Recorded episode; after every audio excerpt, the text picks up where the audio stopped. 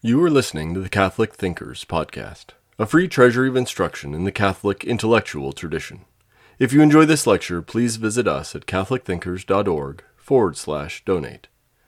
This course is from our International Catholic University Classics Collection, originally recorded between 1995 and 2005.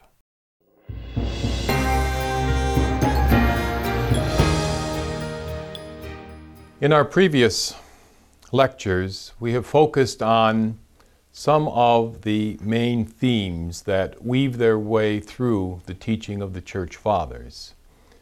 We have looked at the Trinitarian doctrine as developed by the Fathers, the different aspects of Christ's saving works, some of the key themes of theological anthropology, and finally, a consideration of the Father's teaching on the sacraments. All of these, one name continuously keeps coming up. And that, of course, is St. Augustine. In this lecture, I would like to look in more detail at the life, teachings, and gift that St. Augustine is to our Catholic theology. All through the Middle Ages, St. Augustine was known as Magister in the different ancient transcripts that have been passed down to us. So often one will see written the Magister, the Magister, and of course referring always to St. Augustine. Even today, in the world of scholarship, the number of doctoral theses being written on St. Augustine remains incredibly high, for he has truly left a great wealth of doctrine, a great wealth of wonderful insights written in a most exquisite way, truly the great teacher, not only for our Catholic tradition, but one of the great thinkers and writers of our Western culture. St. Augustine was born of a pagan father, Patricius, and a Christian mother, Monica, on the 13th of November in the year of our Lord 354 in North Africa.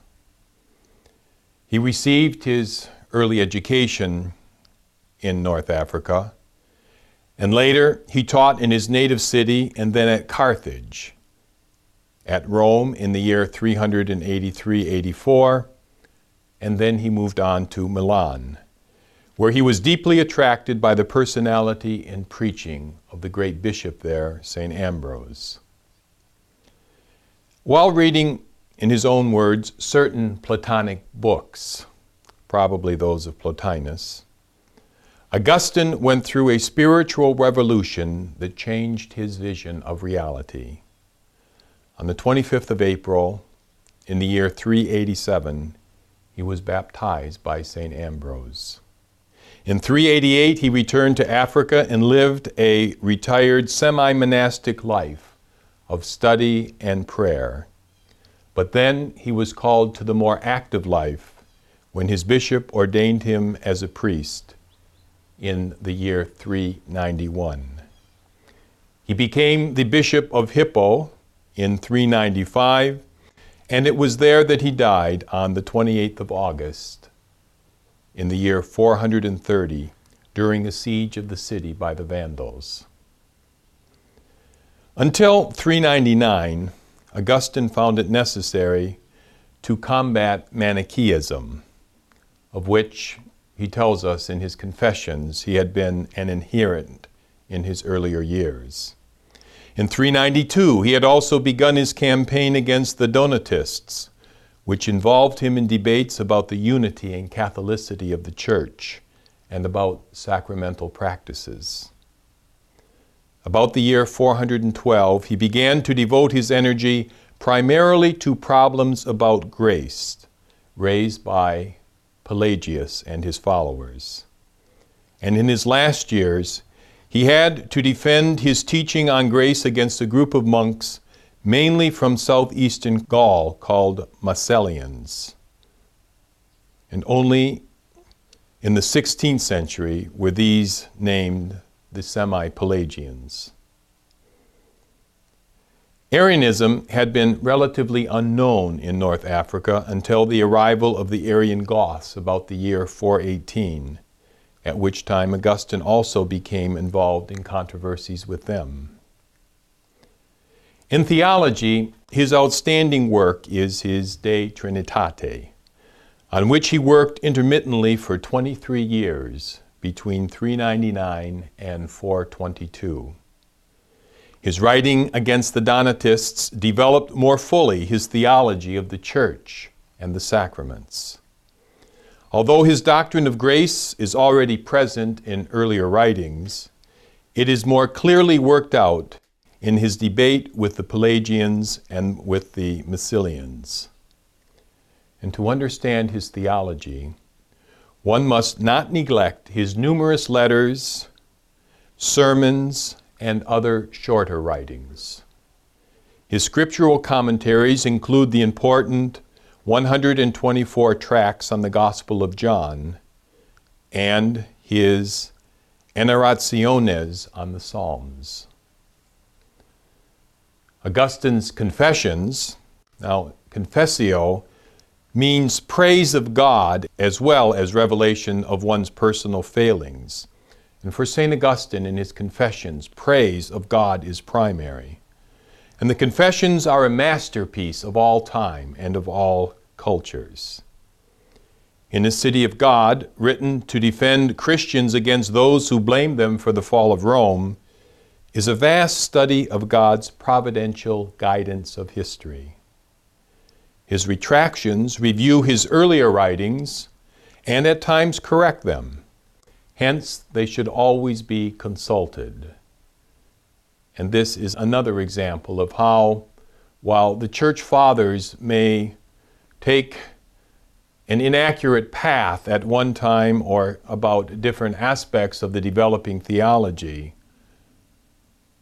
it's always good to see them in the context of the whole. St. Augustine's influence, then, is unequaled especially in medieval theology. If we examine the index of authors quoted by Peter Lombard in his Sentences, a mid 12th century work that became the textbook of theology for centuries, we find only a few references to Greek fathers such as Origen, John Chrysostom, and John Damascene, somewhat more numerous references to the Latin fathers such as Hilary, Ambrose, Jerome, Gregory the Great, Isidore of Seville, and Bede. But references to St. Augustine outnumber all of these put together, and by a great deal. This purely material consideration brings home Augustine's influence in one instance and other examples could be multiplied. The theological principles of Augustine became the very framework of theological investigations.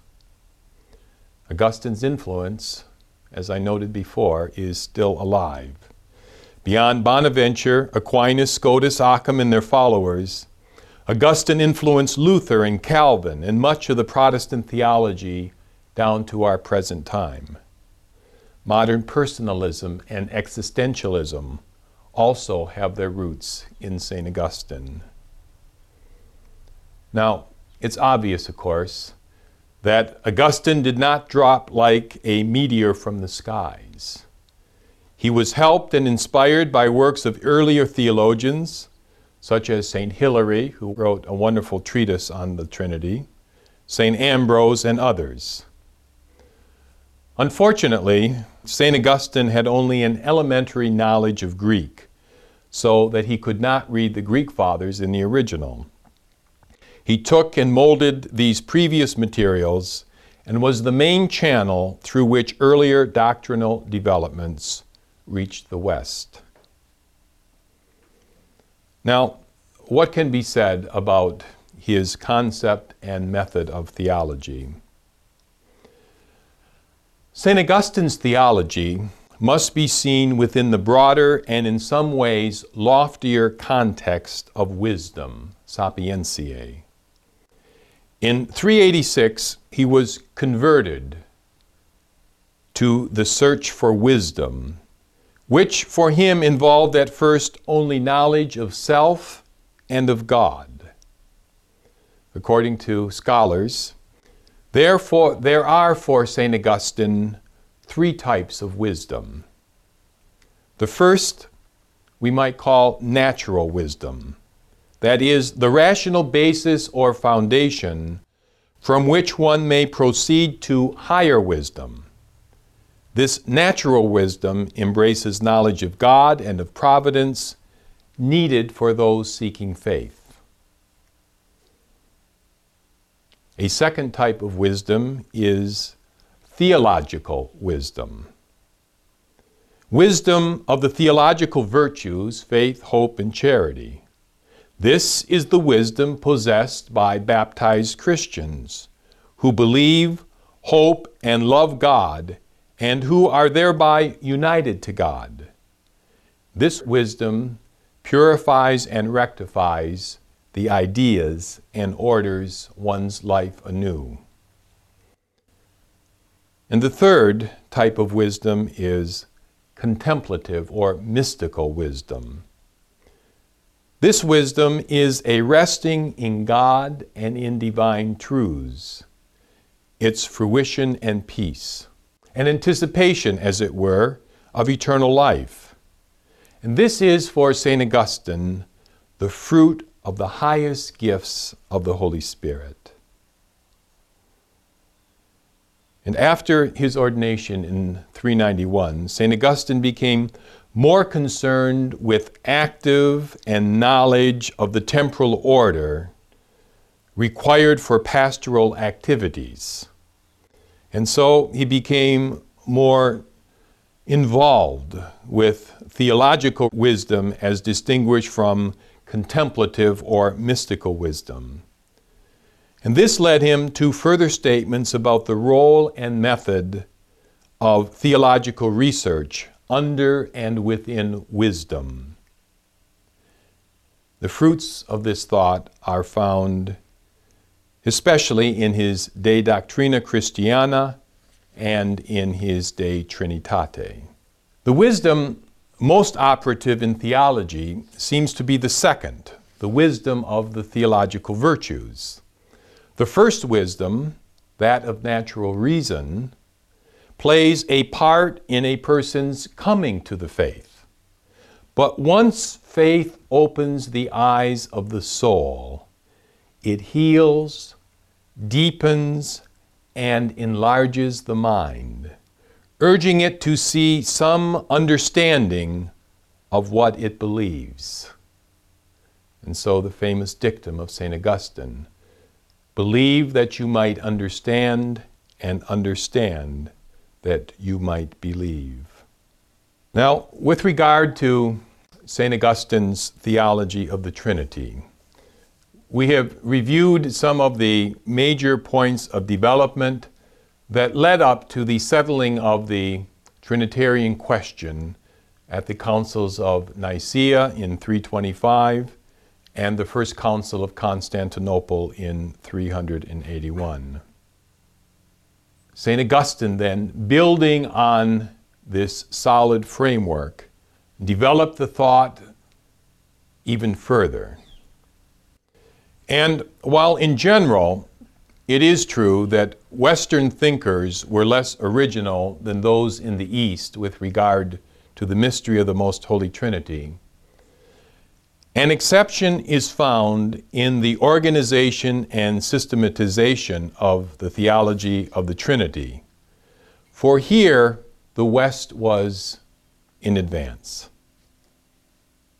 Hilary's great work, which he wrote actually in the East when he was exiled in Asia Minor between 356 and 359, Hilary wrote a magnificent work on the Trinity in 12 books.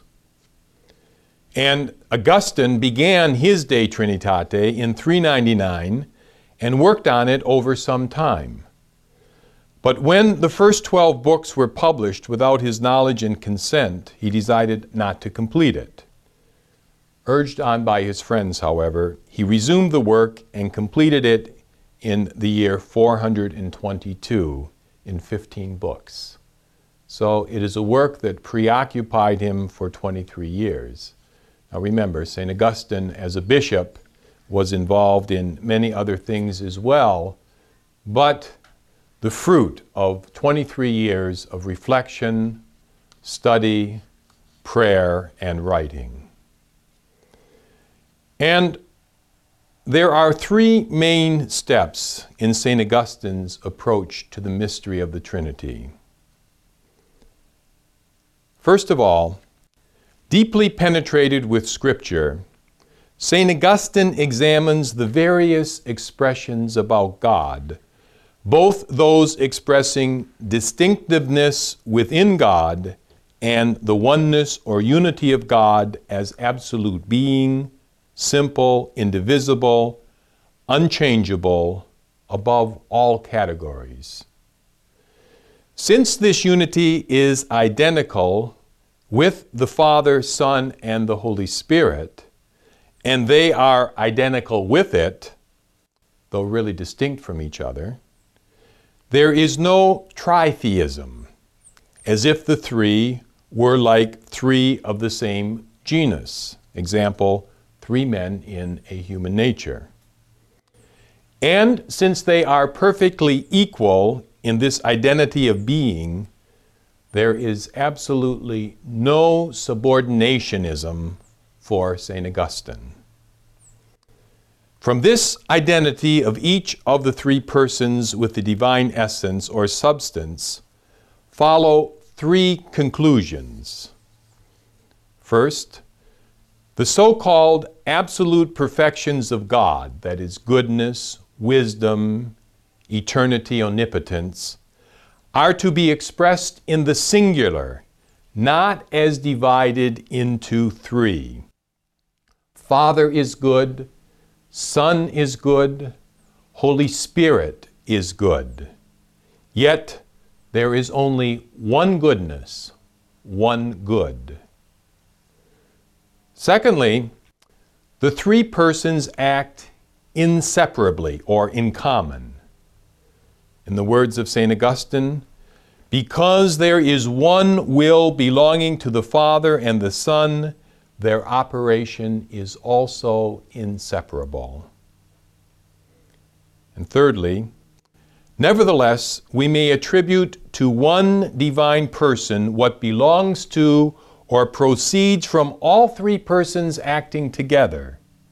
Thus, power is usually attributed to the Father, wisdom to the Son, and love to the Holy Spirit. So, this first aspect of expressing distinctness within the oneness of God. And the second step in St. Augustine's approach to the mystery of the Trinity is the fact that despite their substantial or essential identity, the three are for St. Augustine really distinct from each other. And this by reason of their being really related to each other.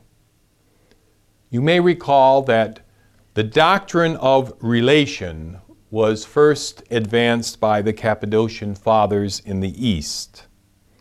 St. Augustine builds upon that doctrine and develops that doctrine, saying that each person is related to the person from whom he originates. Thus, the Son is related as Son to the Father, and the Father as Father to the Son. These mutual and opposite relations cannot be identical in the same person. A father cannot be his own son, nor a son his own father. Hence, each relation is really distinct from its mutually opposed relation. In a similar way, the Holy Spirit is distinct from the Father and Son, and they are really distinct from the Holy Spirit. St. Augustine is reluctant, in fact, to use the word person because for him it seems to connote an independent substance. But he identifies person in God with relation and ends up by saying, quote, when we are asked, three what? Human speech labors under a very great inadequacy. Still, we say three persons, not in order to say it, but in order not to remain silent. An important part of our Trinitarian understanding. The mystery of the Trinity, of course, is a divine reality. We as humans use our limited faculties to try and understand as much as we can. And so when we use words like person, nature, consubstantial, these are concepts that lead us in the right direction. Sometimes the analogy of an archer is used. The archer shooting his arrow toward the target. The target being the mystery of the Trinity, our arrows being the science of theology, faith seeking understanding. St. Augustine directs us towards the end, but like the archer unable to shoot his arrow totally to the target, so our human vocabulary, our human capacity for penetration of divine mystery always falls short. But what St. Augustine reminds us is that if, to the extent that we embrace the teachings of the Church and the articulation of the perennial theology of which he is such an important part, then we will not be in error. We don't claim to grasp the total reality of who God is in Himself, but at least in some limited way, we are in the right direction, awaiting for what fully will be revealed to us in the next life. So, three steps, the first two being that there is an absolute unity, even with the distinctness of the persons. And secondly, these three persons are really distinct from each other. And the third step in St. Augustine's approach to the Trinity has to do with the Holy Spirit, the third person of the Most Holy Trinity, who proceeds from the Father, but also as well from the Son. The Father and the Son are one single principle or source with respect to the Holy Spirit. St. Augustine writes, the Son is born of the Father, and the Holy Spirit proceeds from the Father principally, and, by his gift with no lapse of time, commonly from both. According to the Greek Fathers, the Holy Spirit proceeds from the Father through the Son. St. Augustine combines their viewpoint with his own. Again, in his own words, for if whatever the Son has, he has from the Father, he certainly has it from the Father that the Holy Spirit should also proceed from him. A very original contribution to Trinitarian theology was St. Augustine's use of analogies, especially those drawn from the structure of the human soul. We might refer to them as psychological analogies. They are used to show that as there is a threeness in one, the one substance of man in a threefold aspect, faculties, actions, etc., so in God, in a much higher and unimaginable way, there is a unity of substance and a threefold aspect by way of relations. So, using analogies from the human person of how certain faculties have three aspects and yet remain one single unified reality, Augustine uses these as a base then to make the analogy for the distinctness and yet unity in the Blessed Trinity through the relations. And the basis for this analogical procedure in St. Augustine's is St. Augustine's reading of Genesis 1:26. Let us make man in our own image. We have only time to indicate a few of these more important Trinitarian analogies as given by St. Augustine. In his De Trinitate, he deals at some length with the analogy of three elements in one love, an analogy to be taken up by Richard of St. Victor in the 12th century. St. Augustine writes thus Here are three things a lover, what is loved, and the love. What does the soul love in one's friend except his soul? And so there are three things there the lover, and what is loved, and the love. In the 11th book of De Trinitate, St. Augustine considers sense perception in humans and finds a analogical trinity consisting of the thing seen, the seeing by the imagination, and the tending or willing, focusing on the thing seen. And in the same book, he considers internal sensation and finds a trinity of memory, internal seeing, and will uniting the memory impression and the external image. So these are examples of more external analogies or likenesses, and because they are external, they fail to satisfy St. Augustine. Hence, he moves to the internal faculties and acts of man. In the 15th book of De Trinitate, he summarizes what he has done in the earlier books. He notes that in Book 9, he was concerned with the trinity of mind, knowledge, and love. He repeats this trinity and replacing love with desire. But these three are in man, but they are not man. And in this, the analogy or image falls short of God.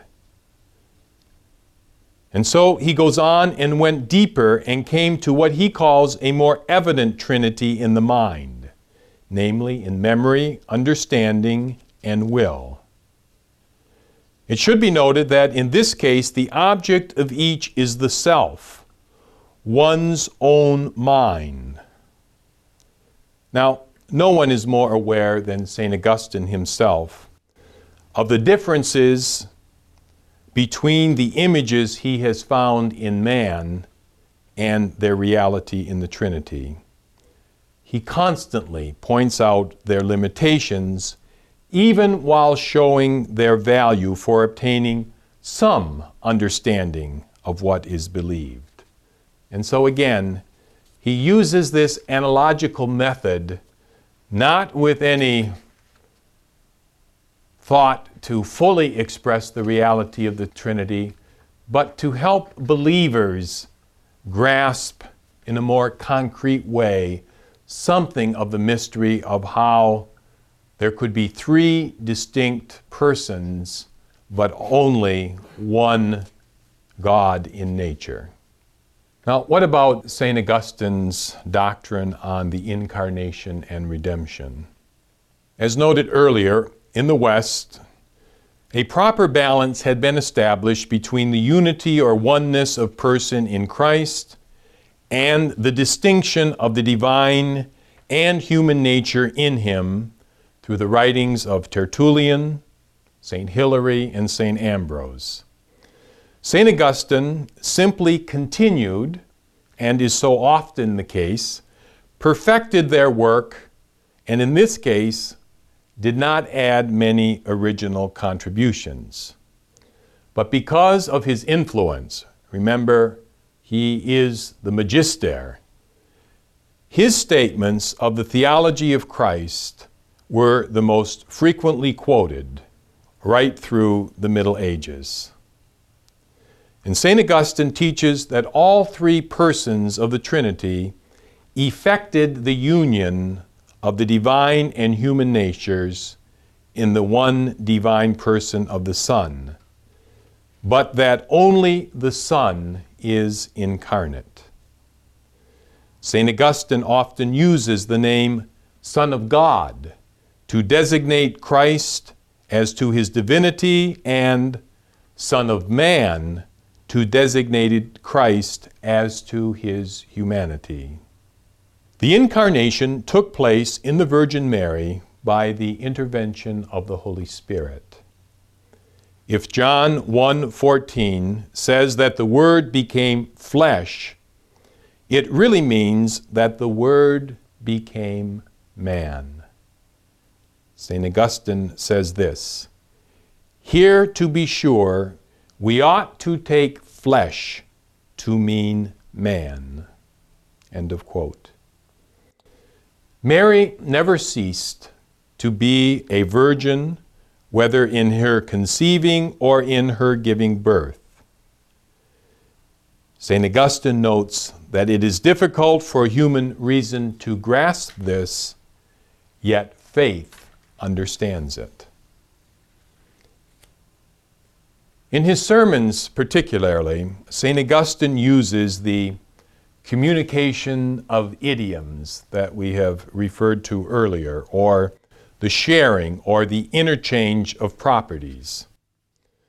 For example, in Sermon 124, he says, quote, He did not leave the Father, yet he came to us. He suckled at the breast, yet he contained the world. He lay in the crib, yet he fed the angels. End of quote. In this connection, he will speak of God as dying on the cross or of the flesh of the Word. And in speaking of Christ's saving work, which we have seen is one of the themes that weaves its way through all of the teachings of the Church Fathers, St. Augustine develops considerably the themes of Christ as mediator between God and human persons, of Christ as head of the body, which is his church St. Augustine, however, does not use the term mystical body in this context. This term came to be used of Christ in the church only in the Middle Ages. For St. Augustine, the church is the continuation of the incarnation. And he viewed Christ in three stages. The first stage as the eternal Word of God, who is in and with God the Father, the pre existent Logos. The second stage, as the God man through the incarnation, the Word made flesh, the fundamental fact of human and cosmic history, the turning point, the very crown of God's creation, the God man through the incarnation. And the third stage of the incarnation as somehow the total Christ, totus Christus, an expression used very often in the thought of St. Augustine. Somehow the total Christ in the fullness of the church that is head and body. And so we see St. Augustine as an important link to the medieval and modern development of the church as the mystical body of Christ. St. Augustine, building upon the Pauline theology found in the letters to the Corinthians and other letters, building upon this and developing a rich understanding of the mystery of Christ, the total Christ, the whole Christ, the mystic Christ, the fullness of the church, which is both head and body. And St. Augustine reminds us that this total Christ is the eternal church in heaven. In Sermon 341, he proclaims, That church, which is now a pilgrim, is joined to that heavenly church, where we shall have the angels as fellow citizens, and there will come into being one church, the city of the great King. End of quote. As perhaps you know, St. Augustine is often called the doctor of grace. Why? Well, he brought together and really has articulated in a systematic way the church's understanding and teaching on this important doctrine. The basic components of his theology of grace are as follows. First, grace is needed as a remedy for original sin. And we have seen how the understanding of original sin and its relationship to the descendants of Adam and Eve had been slowly developed and brought into consciousness through the patristic era.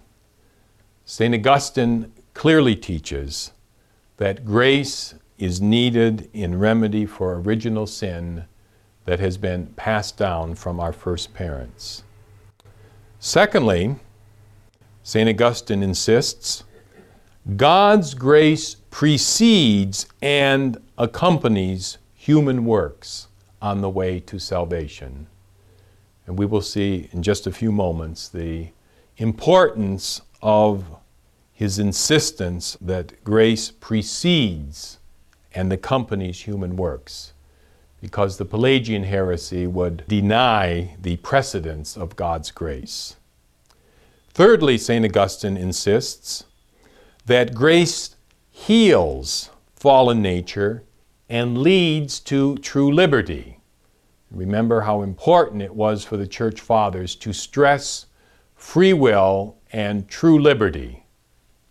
And Augustine insists that true liberty is not contrary to free will, but rather is complementary, and that true liberty without grace is not possible because then we would be slaves to our fallen nature.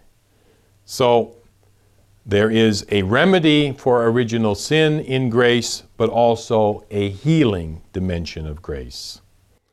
And fourthly, the Doctor of Grace insists that grace is needed for final perseverance, that we remain weak members of the human family, and that to persevere and to run the race to the finish line, to grow in the theological virtues of faith, hope, and love, grace is absolutely essential.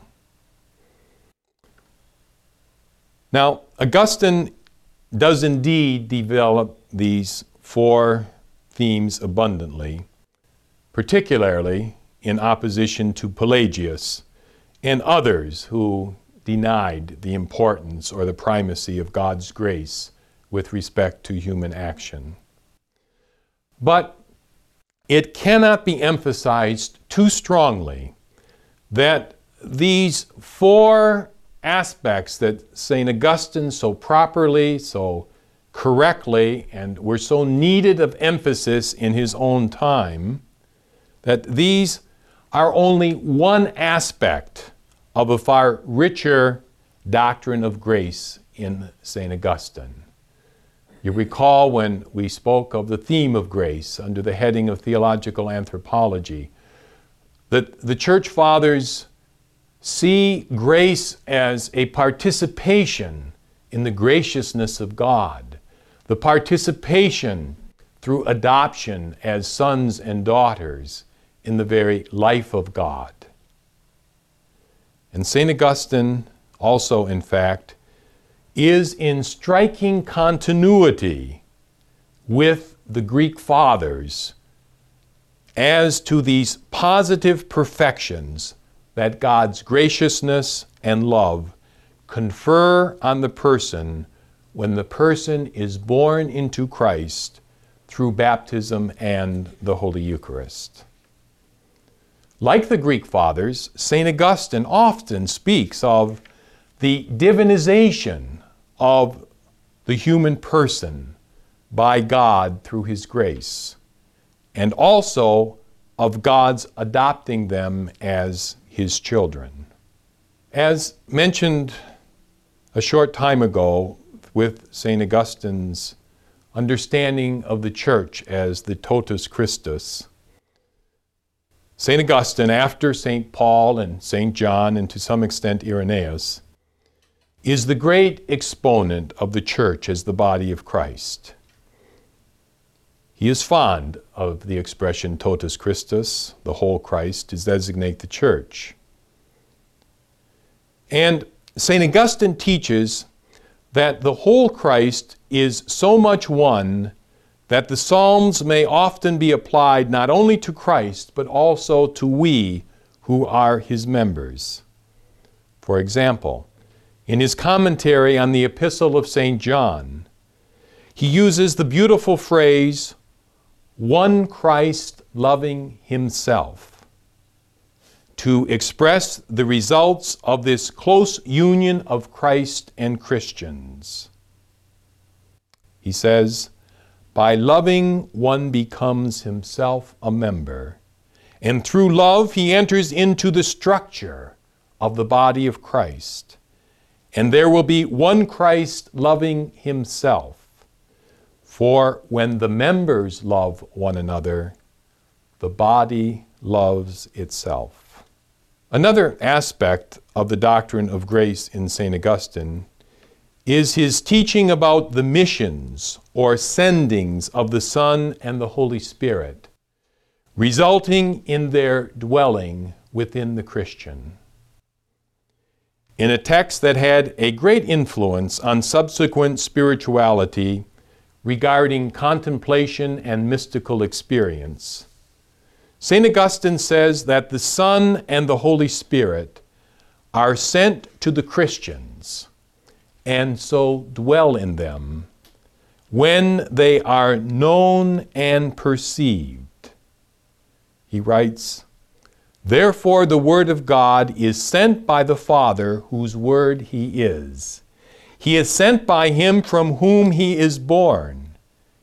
He sends who begot. He is sent who is begotten. And He is then sent to anyone when He is known and perceived, according to the capacity of the rational soul that is either progressing toward God or is already perfect in God. End of quote. And so, with so vigorous a notion of the positive effects of God's graciousness, St. Augustine was bound to reject the naturalism and exteriorism taught by Pelagius. This monk, who was perhaps of Irish extraction, lived in Rome from about 384 until the fall of Rome in the year 410. Then he fled to Africa, where St. Augustine soon became one of his strongest critics. About the year 411 or 412, St. Augustine published two works against Pelagius. In the meantime, Pelagius went to Palestine, where he is said to have died. And a highly intelligent follower of Pelagius's views was Julius of Eclanum. And another was Celestius. And the charges against Pelagius and his followers were thus they claimed that Adam would have died even if he had not sinned, that the sin of Adam injured himself alone and not the whole race, that newly born children are in the same condition as Adam was before his fall through no personal sin. The whole human race does not die because of Adam's death or sin, nor will it rise again because of Christ's resurrection. And the law, as well as the gospel, offers entrance into heaven. And even before the coming of Christ, there were men wholly without sin. Now, what was involved in the controversy was the power of unaided human nature and the relations between man's liberty and God's causality. Augustine undoubtedly had a special personal understanding of the problem, a special reason for asserting the role of grace in freeing man from sin and giving him true liberty, that is, his own life and his own experience, as described so poignantly in his Confessions. And so Augustine contrasts the initial state of man with his fallen condition after original sin, which has been transmitted to Adam's posterity. Adam had the power not to sin, but sin. Fallen man cannot not sin. His nature is wounded, at least with reference to his previous historical state, and he is limited by ignorance, his liberty curtailed, since he is drawn toward sin by concupiscence. Augustine sees the role of grace as breaking this slavery and thereby freeing man, and that on his own, man would have eternally been held captive. For St. Augustine, grace may be, as for Pelagius, external helps, such as preaching, exhortation, providential events, etc. But that's only its start. The Holy Spirit must intervene interiorly to justify the sinner and to move him to do the good things he cannot do by his nature, by himself, without God's gracious aid.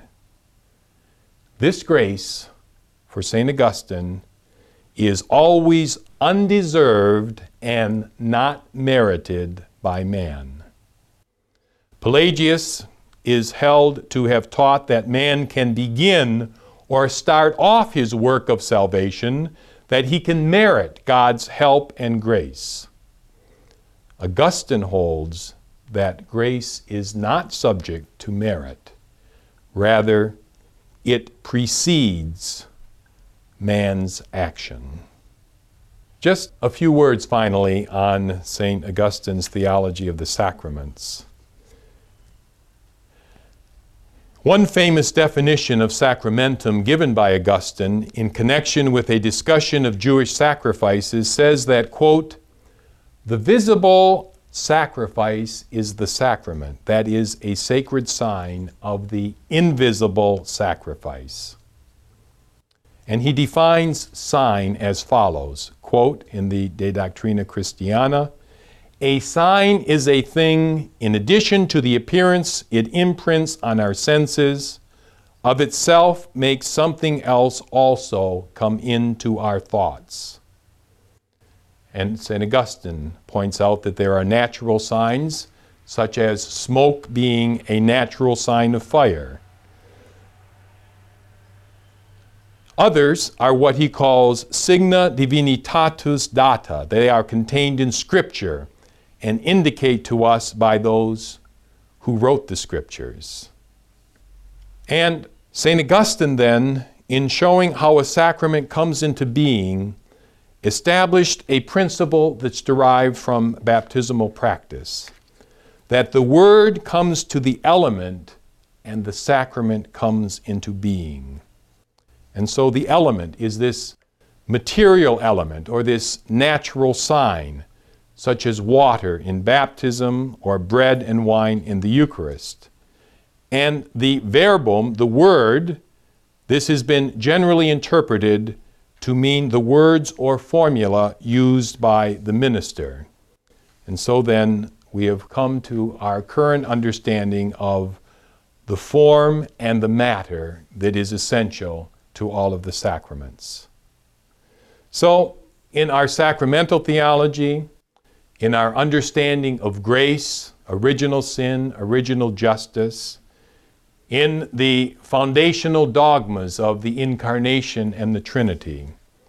St. Augustine, being in a privileged place towards the end of the golden era of the Church Fathers, had the very great capacity to integrate what went before, to assimilate it into a whole, and to articulate it in a powerful way that continues to serve the church so well. We all owe a great debt of gratitude for St. Augustine, the Bishop of Hippo, for his learning, but also for his holiness, for his witness of life. For he certainly lived what he proclaimed, he believed in what he lived, and he has handed down to us an invaluable inheritance of richness. We owe him and indeed all of the church fathers a great debt of gratitude, a great prayer of thanks, and we know that from his place in heaven, he continues to guide this church, the Totus Christus, the church he loved so much on earth, as we journey towards the fullness of the kingdom of God. Thank you. We hope you enjoyed listening to Catholic Thinkers. Please visit us at catholicthinkers.org forward slash donate to help us keep this content free.